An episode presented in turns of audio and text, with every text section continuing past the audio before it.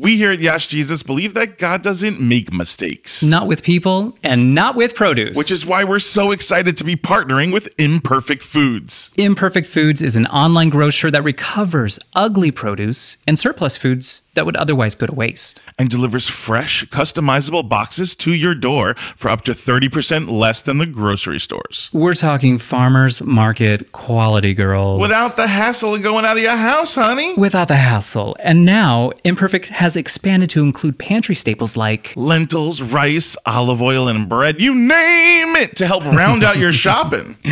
Girls, I just got my weekly shipment of imperfect produce, and let me tell you. Ooh, spill it, girl, spill it. I got this ugly little watermelon that puts the pretty little peach in call me by your name to shame. Trust me, you're going to want to get in on this. To get your first shipment of perfectly imperfect farm fresh produce, go to imperfectfoods.com and use the promo code Yas Jesus. That's Y A S S J E S U S. Kings and queens and in between sinner saints, and I don't know if by Israel Aints. Welcome to another fantastical episode of Yas Jesus. It is I, Daniel Franzese, your host, and I am here as always with my bestie, Azariah Southworth. Come on in, enjoy yourself, because today here at Yas Jesus, we believe more than ever that God gets us through one day at a time. Yeah, God's grace is sufficient for us no matter the obstacles that we're facing. He is here. He is present. And guess who else is here? Kathleen Murphy is our guest tonight. We're going to have her come on in a little bit, but we're going to get right into the praise report and the prayer request first. Azariah, we have a we have a mutual yeah. uh, praise report. We we have a mutual friend that I knew from back in my time from living in Indiana, going to college in Indiana, and you know this person d- separately. right na- separately nowadays. And I met up with this person and realized that he had a very severe uh, drug addiction to meth.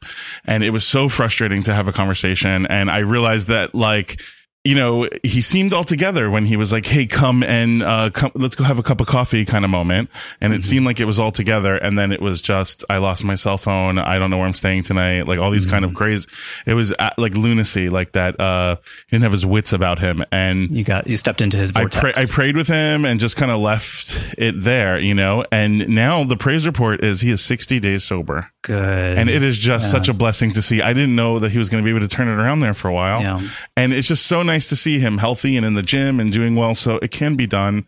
And I hope he continues with it. And I'm just so grateful, God, for that one. Let me yeah, tell you right off the bat. That is a gift. It was nice to see. You don't get to see that that often. It's beautiful. I love that. We also have a prayer request. Mm. Prayer prayer request. we still struggle saying it. Praise report prayer request. Dear Daniel and Azariah, could you please pray for my friend Dan who's struggling with his sobriety during quarantine? He has made so many big strides in the past few years, and I just want to ask God to give him the strength to keep following his path. Thank you, Greg. Well, Greg, uh, we will definitely pray for Dan. I also have another friend I'd like to add to this, and I've been saving it because I really want to talk to Kathleen about it. But mm-hmm. I have another friend that's struggling right now too, and it's just such a difficult thing to watch someone that you love go through this.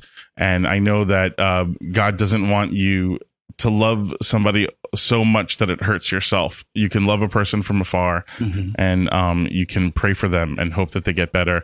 And we will definitely uh, do that, Dan and include you in this. I'm excited to get into. We have so much to unpack yeah, in today's episode. This is this um, is a um, big one. This is a big one, and for anyone who has had a history of struggling with addiction, or in, in, in, or someone who's going through recovery, or if anybody out there knows somebody, I mean, we all do, right? Mm-hmm. Uh, this is a great episode for you. So stay tuned. We're going to be right back after this commercial break with the scripture of the day. So hang in there, hang in there.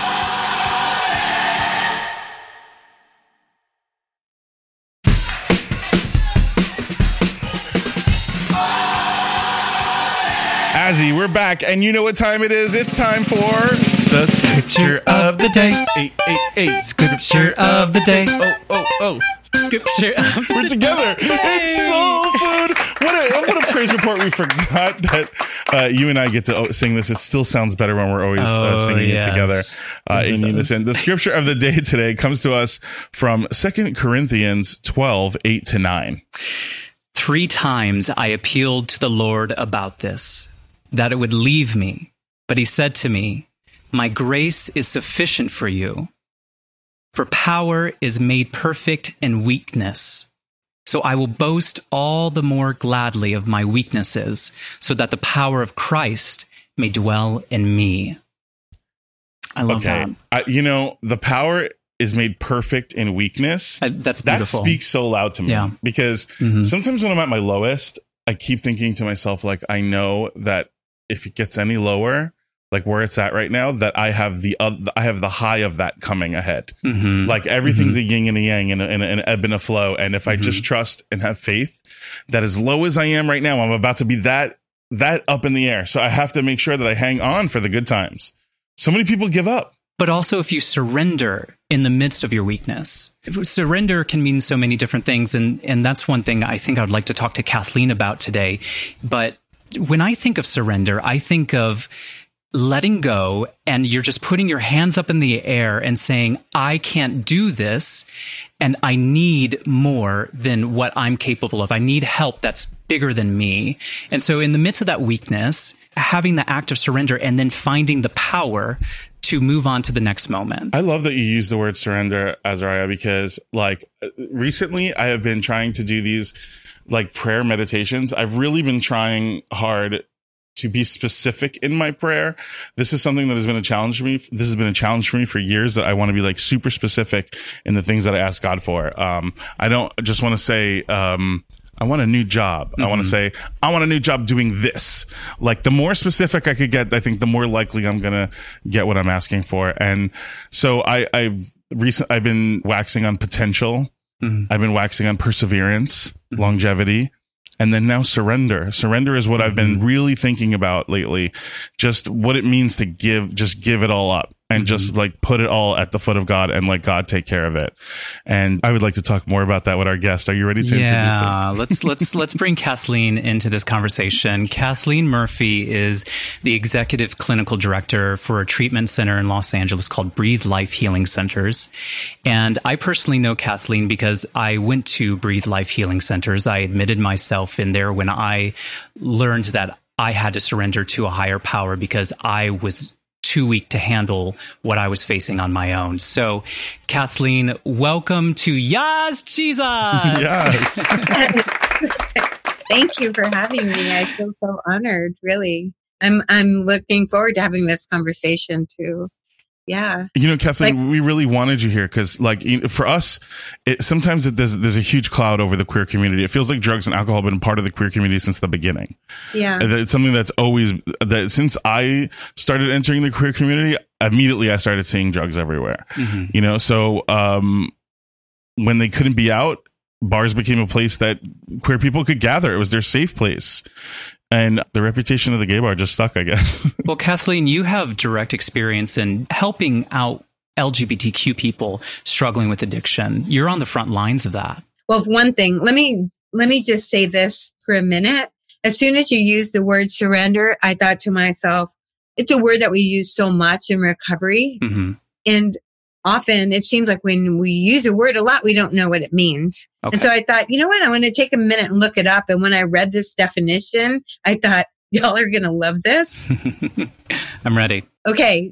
Cease resistance to an enemy or opponent Mm. and submit, right? To Mm. their authority. To, to, so I like that first part. Cease resistant to an enemy or an opponent. Like, because I start thinking about what, what surrender is, is recognizing that you're fighting this battle, Mhm. right? Mhm. And you're arguing with reality. Oh, I have this thing. Mhm. And the surrender is, it's not taking a step backward, but it's advancing in another direction. So that you're like, even what you resist persist. Even in the scripture, it says, resist not evil, Mhm. right? Mhm. Not that you would create all this tension against something, but there is a new power when you stop fighting against something and then you turn your attention to a new authority. Does that make sense? Yes. I feel like unfortunately, like a lot of people that do give up and to the drug and a lot of times they feel like that's what they're doing is that they're surrendering they feel like what they're doing is they're but what they're actually doing is enslaving themselves to another thing Yeah. Azariah knows this is Oh, I did no. lead, I do these things called uh, psychodramas. I Uh-huh. use it in a quote because they're experiential methods, and I just I just wanted to talk about you know my an experience I had with a queer young man, Hmm. and the issue that I see with people in being able to surrender to a higher power, to love, to God, to even the name God or Mhm. Jesus or anything like that is that there has been such abuse in the community. Yes. Like, for instance, if this man, when he was a young fella, he comes out and what he, how he's treated, he's called names by his Mhm. Christian parents Mhm. and he's put into conversion therapy and he's told that God hates him, Mhm. right? And then this is what I'm seeing over and over and over again. And I see the using of drugs or alcohol as a valiant struggle to try and connect for just a moment, not have to feel this pain. And in some way, that drug and alcohol becomes the higher power Mhm. because just for a minute, you can stop hurting and maybe just connect to someone or something without having to be so filled with these painful thoughts that who you are is somehow all the wrong that there is in the world or that you yourself are a sin against God. If I wish I had not just heard that once, but I've heard this thousands of times. thousands of times a pattern that it's a momentarily a momentarily just just a break in the pain yeah. so like a fleeting moment of of of of just relief Yes. And also what I've heard thousands of times is then even the word God or anything like that, you want me to turn my life over to what? Becomes a very painful event because the word doesn't mean what it means to what I'm hearing it means to you, Yeah. right right? Like when I'm doing this work with this young man and we're even looking at his identification with God is all things painful, that somehow he's the unforgiven because scriptures from the Old Testament have been used because they forgot, maybe, I don't know, that Jesus Christ came with a new law, Mhm. which is to love everyone. And how, how can God hate anyone if its nature is love? It would be the sun, like the sun in the sky going, Oh, I don't like what you're doing. So now I'm going to be the moon. the sheer uh, the sheer nature of God, the sheer definition and purpose and all of that is love. And it's it's interesting because like I think a lot of queer people they get involved in drugs for a lot of different reasons. Like you said, it is that momentary relief that you've heard thousands of times, an escape from like the daily pressure, the herd effect. Everybody's doing it. Like let me go with my friends. I know that was my issue um, when I was when I did other drugs. I don't do anymore. um, I felt like every time I went out, I couldn't say no. People were like, "Here's a joint. Here's a bump. Here's a here's a drink. Here's a glass of champagne." And before I knew it, I was mixing all these things together. I just Yeah. didn't think that. I thought saying yes was the sociable, kind, fun thing to do, and turn the party and keep it going. You know, drugs are often glorified and glamorized by our queer culture keepers. Uh, this is something you know. There's songs and music and and mention mention of it in pop in pop in pop music and mention of it in places where it just sounds glamorous. It sounds fun. I mean, I've often thought that drugs are liars. You know, Coke is like the ultimate liar to me too. It makes people think that they look glamorous and like beautiful and they're like grinding their teeth and sweating in the corner and they think they look gorgeous. And they, you know, it promotes stealing. Like people who, who I've seen do Coke will steal from their brother an extra bump or whatever. That's $5 just, but just like it's nothing or take the, miss, miss the bag or I just feel like it, it, the culture that's within there, people think that it's bonding them to people when in fact they're crossing people and they're doing things there that often is not working out for them. And one of the things that's really hugely an issue in the queer community, especially right now, is meth, crystal meth. Um, it is an epidemic. I see it everywhere. It was something we were talking about. I live in West Hollywood. Hollywood. Well, that's another thing. Even on the dating apps, uh, we were discussing this earlier uh, when we were going over the show. Like all of the dating apps out there, people will put either, uh, and it changes regionally. They'll put like a diamond for crystal, or they'll put like a balloon for a party and and play, like um in in the south, and they they use different kinds of codes. And I don't understand why this is not policed more by the apps. Is when I was in Washington, it was a conversation I had with a few Congress people. I was like, this is like a part of the epidemic of our community. Like that's a whole nother conversation because I was there for a different reason. I was like, but we, if we really want to talk about drugs in our community, we have to talk about how it's so ingrained in our culture and in our events and, and things like that. So it, it's a difficult situation. Well, for me, because I'm a trauma focused therapist, so I, I have to get down to causes and conditions and the, and the bottom line. And when I hear all those behaviors that you're talking about, I think to myself, no one was born thinking, you know what? I'm going to steal from my brother and my sister. No one was born thinking, oh, I'm going to have to hide from my loved ones because I'm afraid if they find out who I am, they're going to reject me. No one is born thinking that they have to hide. To me, my whole thing is that we are born inherently perfect. That we, that that's who we are, that we have inherent worth and value. And that is not up for debate, that we can't lose it or gain more of it, that we are born. And even in the Christian faith is we're born in the image of God. And it's like, so you cannot be imperfect. But when people have to deny who they are because of the culture or what they're taught or the institutions, what happens is people have a very narrow definition of trauma. You may not have been beat up. You may not have been yelled mm. at or anything like that. But I don't need a story to know if a person is traumatized, just like this. If I go out to the ranch and I see a horse barking, I would go, WTF, what's going on with that horse? right? Because I know that horses don't bark. Right. Mm. So I know that people are made for connection mm-hmm. and I know that people aren't meant to destroy themselves. And so if I see people destroying themselves, especially what I see it in the queer community is an internalized destruction or self hate, mm-hmm. that I don't have to hear it. It's like I already know that we are made to grow toward the light. That's who we are. Yeah. One thing that's so difficult, especially with some of those harder drugs, like things like meth, like the people who are on crystal meth, they have a lot of the same symptoms. They start to think that cameras are in the trees and people are following them and that they're secretly being recorded. They start to believe that um, people are plotting against them. It's psychoses. Yeah. yeah. And so so this friend of mine started to post Facebook lives of him saying all those things that I've heard before from other people that were in this. Yeah. He was a pretty good friend of mine. I don't know what to do. It's like, what do you do in that situation? You can't reach out necessarily. Um, he's because I know that I didn't talk to him. I'm going to tell you what you can do. I'm going to give you stuff that doesn't make any sense. Like you can't talk someone out of that because mm-hmm. you cannot use reason. This is not a reasonable thing. You can't have a battle of wits with an unarmed person. If he doesn't have his wits about him, you, there's no way you can reason.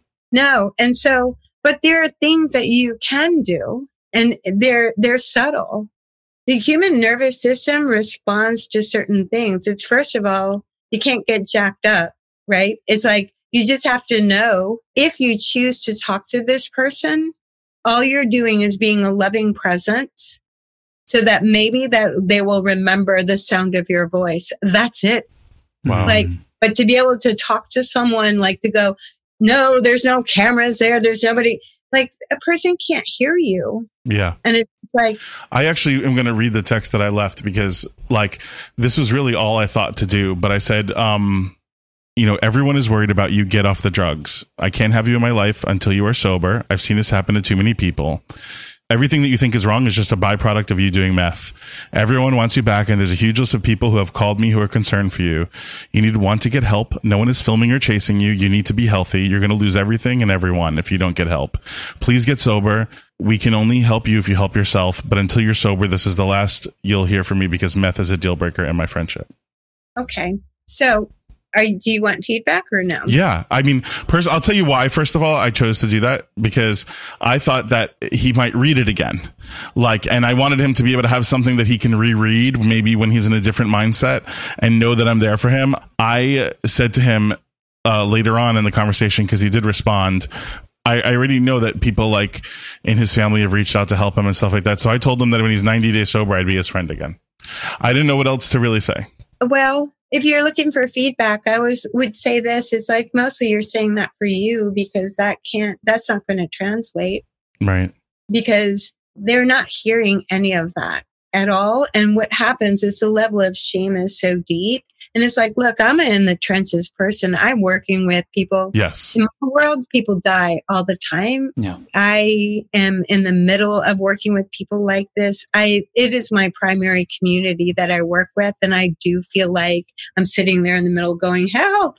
But what I'm going to say to you is I've, over the last seven years of working with thousands of men, really, mostly men with crystal meth, with um, sexual compulsivity, with the apps. They go all together. It all, all together. He he actually this is the worst part of it. Um, this all began when he moved across the street from a bathhouse. Do you know what I'm saying? Like it's it's not it's so accessible to him that it that it's it's impossible for me to help combat it. I have a saying for myself. This is going to go against everything it sounds like you might know, but my saying is God save me from people trying to help me. God saved you from people trying to help you. It's very opposite, right? But I that understand. That makes sense to me. Like when a you know because they say sometimes it happens all the time when someone's drowning and then someone else tries to help them and the drowning person pulls them down because of the panicking or whatever. I I see that from both sides. I see it as a person who's trying to help that doesn't even know to swim, and you know, or uh, like uh, there's there. I could see what you're saying. Well, Kathleen, what would you say is something that would be effective? I know you said leave something behind that they can just feel. Like Martin Luther King Jr. said, we won't remember the words of our enemies or the words of our friends or something like that. We remember how they made us feel. Yes. And so that's, yeah. is that the essence of what you're saying is like when you're faced in that situation, leave them with something how they'll feel. Because what happens is when I work with, I also work with many families mm-hmm. trying to help. And I created the family program at Breathe that primarily works with this. And it's like, it is never a matter of people loving and caring. I borrow this from Buddhist philosophy. It's uh, unskillful. Rather, is it skillful or unskillful? Right.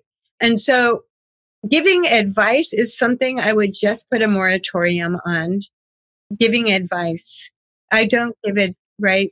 So most of the stuff people already know, but they can't do it because lack of power is is their dilemma, and especially when they're amidst already being psychotic. So it's like I already know that. So all I'm going to do is figure out how do I get myself in a middle position where I'm, when I'm saying things like, you need to do this or that, for me, I've reached the limits of my own compassion. I don't know how to stand with this person where they are. Right. And I'm, I am, this is, I've been doing this 37 years and I can tell you that I still reach the limits of my compassion. And that's when I have to take a breath, watch that contraction in my heart, mm. Right? Mm-hmm. My own child, I almost died of addiction. My own child almost died of addiction. And I've been doing this a long time. And so I watch, even with my own child when she almost died, how do I become a safe place instead of a mirror of everything that's wrong with her?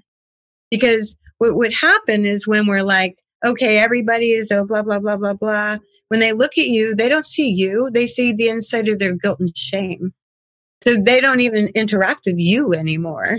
It's like Edgar Allan Poe's Telltale Heart. Or, and many times I've been in hospital rooms with people who have overdosed and everybody's crying. And the only person who doesn't feel it is the person who overdosed because they're not there.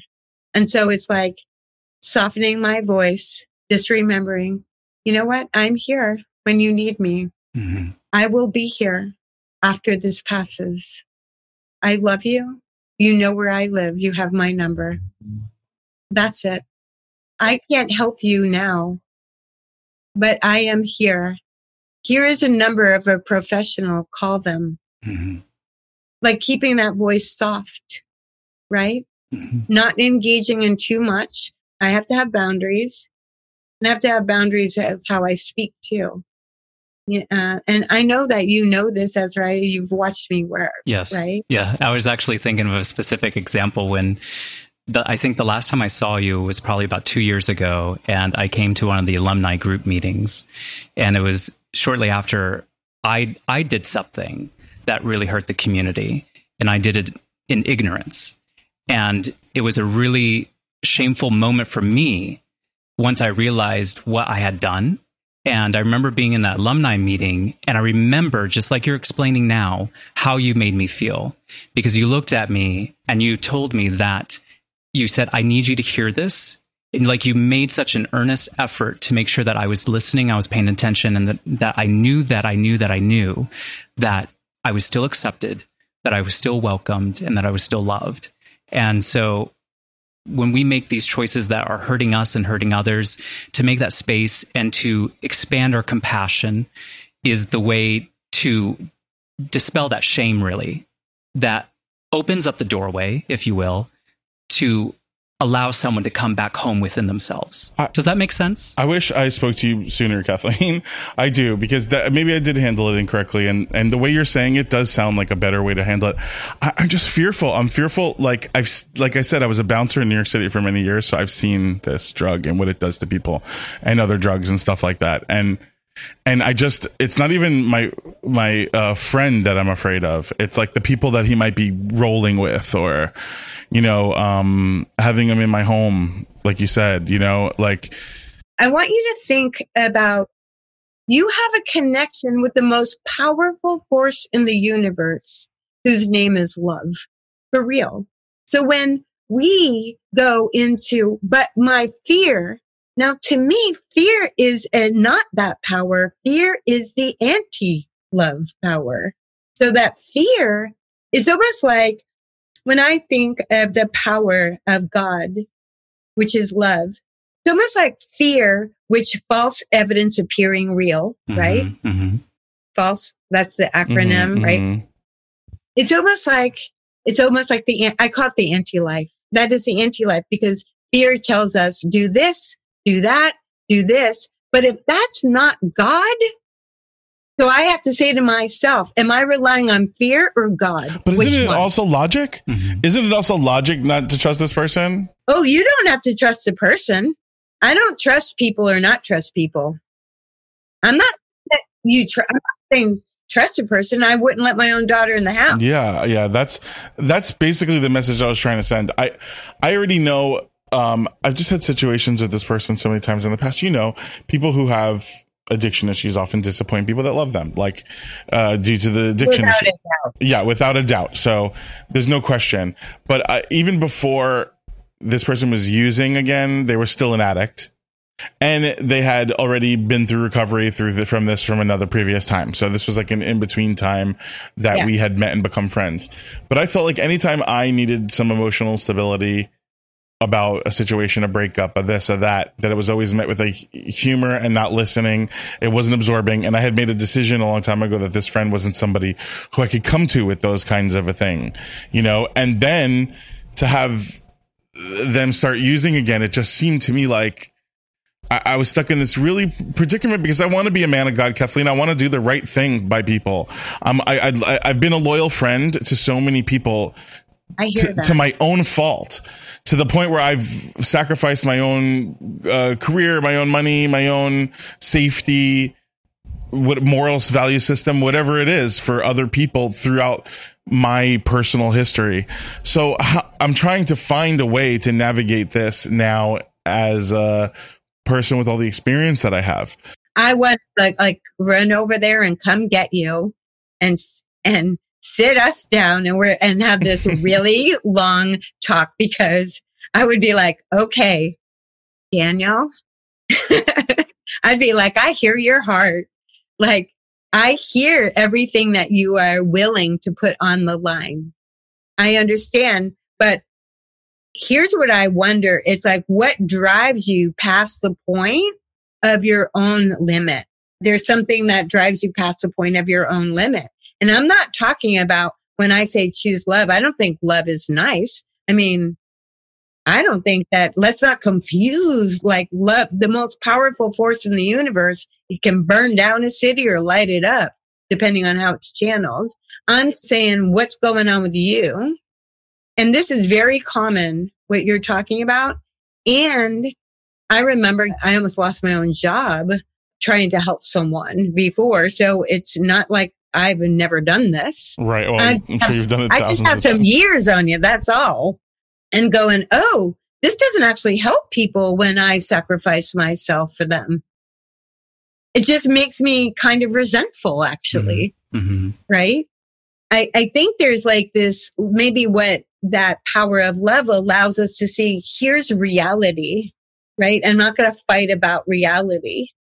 And this person has an illness that is mind boggling, that they will destroy themselves, period. They're not reliable. And so what I look at myself though is like, why am I expecting someone who has shown time after time that they're unreliable to be reliable at all, to rely on them for anything. which is placing you and them in a position of disappointment, right? This person is uh, not capable until they show action over time. That's not not loving them. I think loving people is seeing exactly what it's like when a person has cancer. Oh, they have cancer. This is what it's going to look like. Oh, you're in active addiction. This is what it's going to look like. And there's clues to learn. Like when a person is in active recovery, they have characteristics to them. They become dependable. They say what they mean and mean what they say. Right? They are of service to other people. It's not just a, what are you going to do for me? Right? Like these are the clues. They're not impulsive. I have a friend who, this is what he said, even at the beginning of our friendship. We've been friends now for uh, maybe uh, 10 years or more. And he said to me, meth is a deal breaker for me. You don't do meth, do you? And it's like, no. And he's like, okay, if I ever hear or find out that you're doing meth, you're never going to hear from me again. You're going to wonder what it is. And if you're doing meth, that's what it is. I just, meth is the one drug he said that love can't conquer. And that kind of stood with me so long. I think love can conquer anything. Maybe it's God's love that can conquer. Mm, yeah. But maybe it's almost like this. It's like if you have cancer, you're still going to go to the doctor, even Yeah. if you love the person. So it's like, I love that your friend has a boundary that they know where their limit is and they're honoring of that, right? Mhm. Like, like maybe, maybe loving people is not, I'm not saying getting on the, the thing and saying, if you don't do that, like when they're in, uh, when they're high, no, they're not going to listen to that, but it's going to upset you. So it's like, if a person calls you up and says, Hey, I need help, I'm going to be available.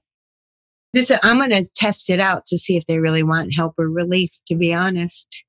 I also have a problem with people that are like, like, especially on these dating apps where they're like, I don't do meth or tea or whatever, but if you do, I don't have a problem with that. You already know something's up. hmm See how you have a problem with it? It's like something's up. Yeah. Like, because why is a, an average healthy person going to want to be even around that? Do, because it's easy sex with a hot person, Understood. you know? So that's where I wonder about homophobia. Hmm. Internalized homophobia? Yes. Hmm. How so? Like, because why are you gonna easy sex with a hot person? Fine. How about one that's on the same playing field? Hmm. Are you saying because you can't love yourself enough to to bring that and track that to yourself that that's that healthy love? Like, why you go into somebody who is uh, obviously impaired? Hmm. Like, then you might want to question yourself. If I'm willing to have easy sex with a high person, uh, a hot person, and it doesn't matter to me that they're impaired, you know, a question might want to be like, Hmm. hmm, It's really great that you- you're calling it impaired. I mean, that to me seems like a healthier way to look at it than they're partying or they're high or they're lit or they're having a good, they're part, they're having a good time. They don't, I don't, you know, they're, they're, they're selling it like they're having fun, not like they're impaired. yeah. And then until they're not, until, until they're not, Yeah. Right. Right. for me, I don't see the men dying uh, this way through overdosing like I see with opiates. What I see them doing is committing suicide when they're so horrified with who they have become. Ugh. Like, look, a lot of people have had to have mastered the art of deception, self deception, and other deception. But that started as being a young child who had to hide who they were from their own family. Yeah. Right, to be That's the truth. Kathleen, I want to jump in real quick because you describe trauma as the crossing of wires. You say it's not the event, it's not the story that happens to you, but Yeah. it's a crossing of wires. Yeah. Is that is is that where the crossing of wires happens? Yeah, well, I would say that like these adverse childhood experiences, if we have a biological imperative to seek proximity to the caregiver, but you, like, I have heard reports as young as three or four or five years old. Oh, I know there's something different with me, Uh-huh. right? Uh-huh. And so this wanting connection, but then being afraid, or even having a mom who's highly anxious, right? You might start this natural, like, like even like this kid, when he was three years old, he naturally wanted to play with things that were socially constructed as female or as feminine Mhm. right? And then Mhm. was told from Jump Street by his father no, you can't do that. And so there begins this, I have to hide who I am. And so your wires, which are meant to give you accurate information about your environment so you can go towards safety and away from danger, become crossed. And so what I see is people going toward danger away from safety. Around safety, feeling Mhm. nothing. Yeah. Like somebody that would be a good partner, maybe you wouldn't feel all jacked up, but you're like, eh, I feel nothing. Yeah. But then the bad boy comes along, right? You're like, hey, right? At least you're scared. Yeah, or something. At least you're scared. Like even saying that is yeah. like, so that's going into a sympathetic, it's called the sympathetic nervous system where you're in fight or flight. And the natural response to that in the body Mhm. is to pull away from that, Yeah. right? But many of us who have been wounded relationally will read that signal as, oh, they like, like, let me just give you an example of how that might happen. Uh, I remember I was a little girl and, um, you know, some little boy was hurting my feelings, right? Um, saying mean things. Mhm. And so what would people say? Oh, they, he must have a crush on you. Oh, hurt feelings. It must mean attraction. Like I was, I didn't know, I was taught what these feelings are, Yeah. Ugh, it's so true. Yeah. right? Yeah. That's the first thing they say is he must have a crush on you. yes. And so it's like, and then I want you to think about yourselves as young men. hmm Were you even allowed to say those words? hmm Like, let's say you had a crush on a young little boy. No. Or were you Yeah. even allowed to say that? Like, I could say Back that. to the no. So, it's it is traumatizing. It is. We're digging through all of that. That's why we wanted to have this show. The, these things are specific to the queer community a lot of times, and yes. and a lot of times they're getting the big broad stroke. You know, like with everything else, and it, In a lot of Southern communities, then every day or every week, people are going to church. hmm hmm And then they're hearing these other messages. And not only uh, do I risk my parent rejecting me, but I'm now going to burn in hell. Yeah. I'm going to be disconnected from God. Why wouldn't you hide? Yeah. And then if there's some drug or some alcohol or some person Yes. that offers you a moment of reprieve, you see, I see that as a valiant attempt at trying to connect, even if it cost you almost everything. You see, this is a compassionate read rather than a what is wrong with you read. hmm Like, doesn't it make sense?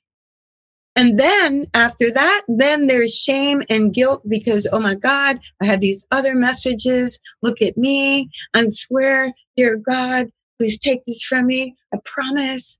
These are the things that I've heard in secret. Please, God, take this from me. Right. And then it doesn't happen. And then some maybe even older guy comes along. And then for the first time you feel met or touched, but then the shame and guilt. Oh my God, I have to hide this. And then Crystal, which annihilates everything, takes it away. And then you have not just average sex, but through the roof.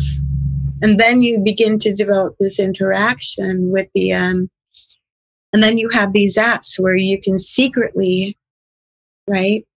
But with the apps to me is just like, how do you com- combat that? well, there's nothing easy about any of this. Yeah. It's connection. Yes.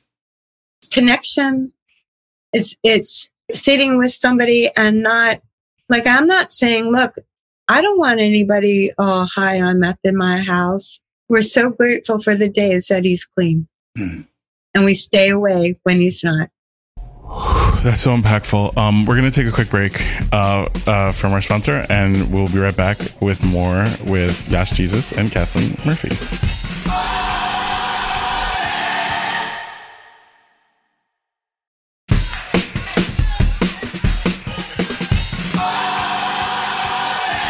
All right, we're back. We're still talking with Kathleen Murphy, the executive clinical director of Breathe Life Healing Centers.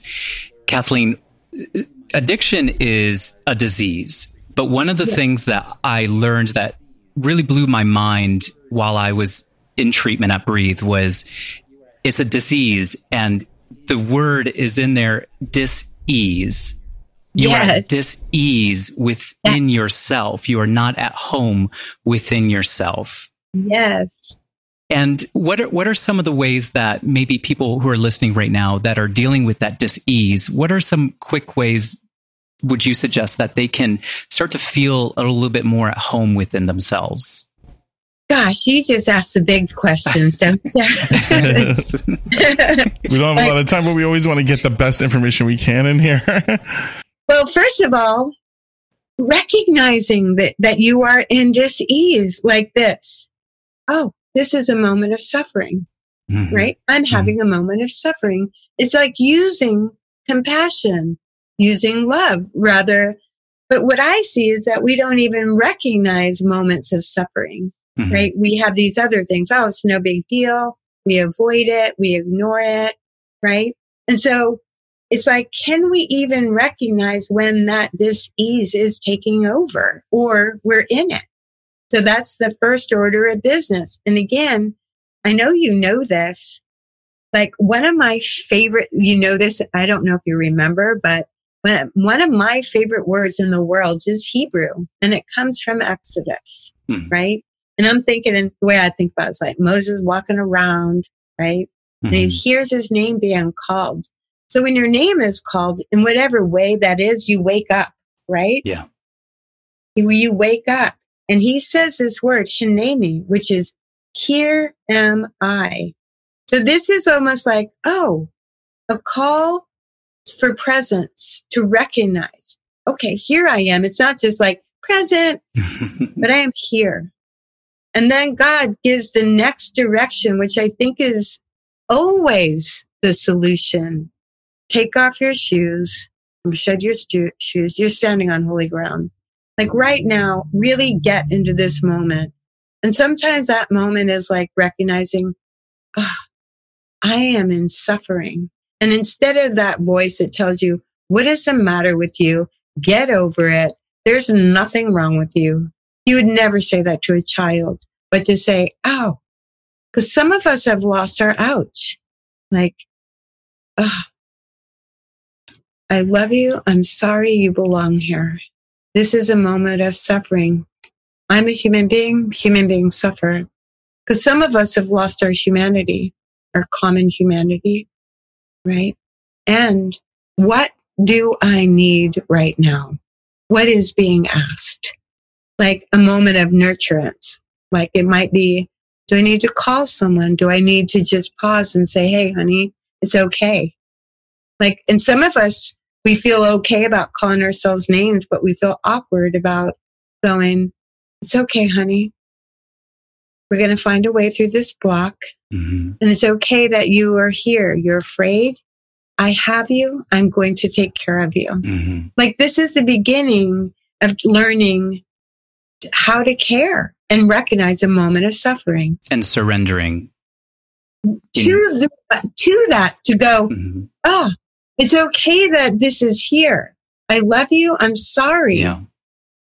You belong here. And not, not just you, but this little piece of suffering that says, I'm scared. Because maybe it's an indicator that an action needs to be taken. But we have to arrive in that moment, right? That Hineni moment. Mm. Put your shoes on the ground. It's like, I think it's like the most amazing thing that was ever said. Here, your name is being called. Every feeling is your name being called by God. I'm here. Let me take off my shoes, which is a metaphor, right? For the ground of our being. And that if God is I am, that I am, that means that everything that arises in this moment is worthy of being listened to.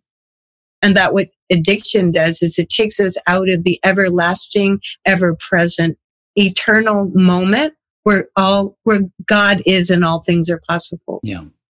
When, when I was in the midst of my dis-ease, that the thing that brought me the ease was when I found that connection. And so that is for me, my, my way out when I know I'm spiraling is I need to connect with somebody. And, yeah. and that's what breathe really taught me was was community and connection again and the importance of that. Right there, even before you knew that you needed to talk to someone, you had to recognize that you needed to talk to someone. Yeah. Yeah. Like we, we bypass that piece so much because we don't recognize if you had to lose yourself, how difficult it is it like, and I want us to like have a bit of room for this to go, oh, first recognize it. It's so big. So, if you're listening to this episode of Yes, Jesus right now with Kathleen Murphy, this is how the big book says how recovery works. Rarely have we seen a person fail who has thoroughly followed our path. Those who do not recover are people who cannot or will not completely give themselves to this simple program. Usually men and women who are constitutionally incapable of being honest with themselves. There are such unfortunates. They are not at fault. They seem to have been born that way. They are naturally incapable of grasping and developing a manner of living which demands rigorous honesty. Their chances are less than average. There are those too who suffer from grave emotional and mental disorders, but many of them too do recover if they have the capacity to be honest. Our stories disclose in a general way what we used to be like, what happened, and what we are like now. If you have decided you want what we have and are willing to go to any lengths to get it, then you are ready to take certain steps. At some of these, we balked. We thought we could find an easier, softer way, but we could not. With all the earnestness at our command, we beg of you to be fearless and thorough from the very start. Some of us have tried to hold on to our old ideas, and the rest was nil until we let go absolutely remember that we deal with alcohol cunning, baffling, and powerful. Without help, it is too much for us. But there is one who has all power. That one is God. May you find God now. Half measures availed us nothing. We stood at the turning point. We asked his protection and care with complete abandonment. Here are the steps that we took, which are suggested as a program of recovery. We admitted we were powerless over alcohol, that our lives had become unmanageable. We came to believe that a power greater than us could restore us to sanity. We made a decision to turn our will and our lives over to the care of God as we understood God. Made a searching and fearless moral inventory of ourselves admitted to God, to ourselves, and to another human being the exact nature of our wrongs. We're entirely ready to have God remove all these defects of character. Humbly asked Him to remove our shortcomings. We made a list of all persons we had harmed and became willing to make amends to them all. We made direct amends to such people wherever possible, except when to do so would injure them or others. We continued to take personal inventory, and when we were wrong, promptly admitted it. We sought through prayer and meditation to improve our conscious contact with God as we understood Him, praying only for knowledge of her will for us and the power to carry that out. I love this. Having had a spiritual awakening as a result of these steps, we tried to carry this message to alcoholics and to practice these principles in all our affairs. So those those are the 12 steps. So if you're listening to this and I know that quarantine has been a hard time for everyone, but especially for people who are dealing with addiction and trying to walk that sober path, these are the steps. And you can reach out to us here at Yas Jesus if you would like. There's also a growing sober queer community. There's lots of ways to gather and party without drugs or alcohol. Mm-hmm. People are doing things like dodgeball and painting classes and dare I say at church, uh, volunteering. There's lots of things that you can do um, to get out there with people and have a good time and get to know people and play games and just do fun stuff that doesn't involve drugs or alcohol.